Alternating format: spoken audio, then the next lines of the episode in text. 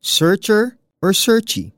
Ang kaharian ng langit ay katulad din ng isang negosyante na naghahanap ng mga mamahaling perlas. Nang makakita siya ng isang perlas na napakahalaga, umuwi siya at ipinagbili ang lahat ng kanyang ari-arian at binili ang perlas na iyon. Mateo 13:45-46 May nakakatawang kwento na ibinalita ng ilang news agencies ilang taon na ang nakakaraan. Sa isang pit stop sa Elja Canyon sa Iceland, Bumaba ng tour bus ang isang babae na nagta-travel alone para mag-freshen up at magpalit ng damit. Pagbalik niya, nag-headcount ang driver nila at idineklara na may isang nawawala mula sa grupo nila. A search party was formed. Mga limampung tao rin ang sumama rito, kabilang na ang mga nakasakay sa tour bus na iyon. Buong gabi silang naghanap para sa nawawalang turista, pero iilang bagay lang ang alam nila tungkol dito – ang lahi nito, approximate height, at ang suot niyang dark-colored clothes. Alas tres na ng umaga nang ma-realize ng babae na siya ang hinahanap ng grupo. Kinausap niya ang mga pulis na sumama sa search party. Later on, nadiskubre na nagkamali ang bus driver sa headcount na ginawa niya kaya wala naman talagang kulang sa mga pasahero niya. Kaya natigil na ang paghahanap sa missing tourist ng oras na iyon. Minsan, ang spiritual life sa atin ay kahawig ng sitwasyon na pinagdaanan ng babaeng iyon.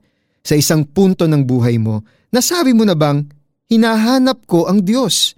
Translated, naghahanap ka ng mga kasagutan ng meaning of life, ng pag-asa.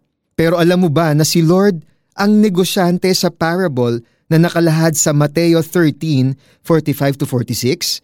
Ang perlas na hinahanap niya ay bawat kaluluwang nangangailangan sa kanya. Ipinagpalit niya ang lahat ng mayroon siya, his very life, para matubos ang perlas na iyon. You might think that you are the one looking for God, pero ang totoo, siya ang unang nag-seek out sa atin para maibigay ang lahat ng kailangan natin. Purpose, pag-asa, at higit sa lahat, kaligtasan at buhay na walang hanggan kasama niya. Let's pray. Lord, salamat na hinanap ninyo ako. Ganoon ako kahalaga sa inyo. Now, I want to live each day na may pagpapahalaga sa inyo. Turuan ninyo ako how to honor you and enjoy being with you. In Jesus' name, Amen.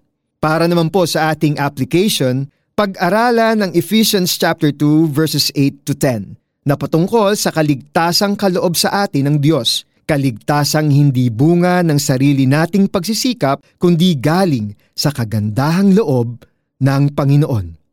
Ang kaharian ng langit ay katulad din ng isang negosyante na naghahanap ng mga mamahaling perlas.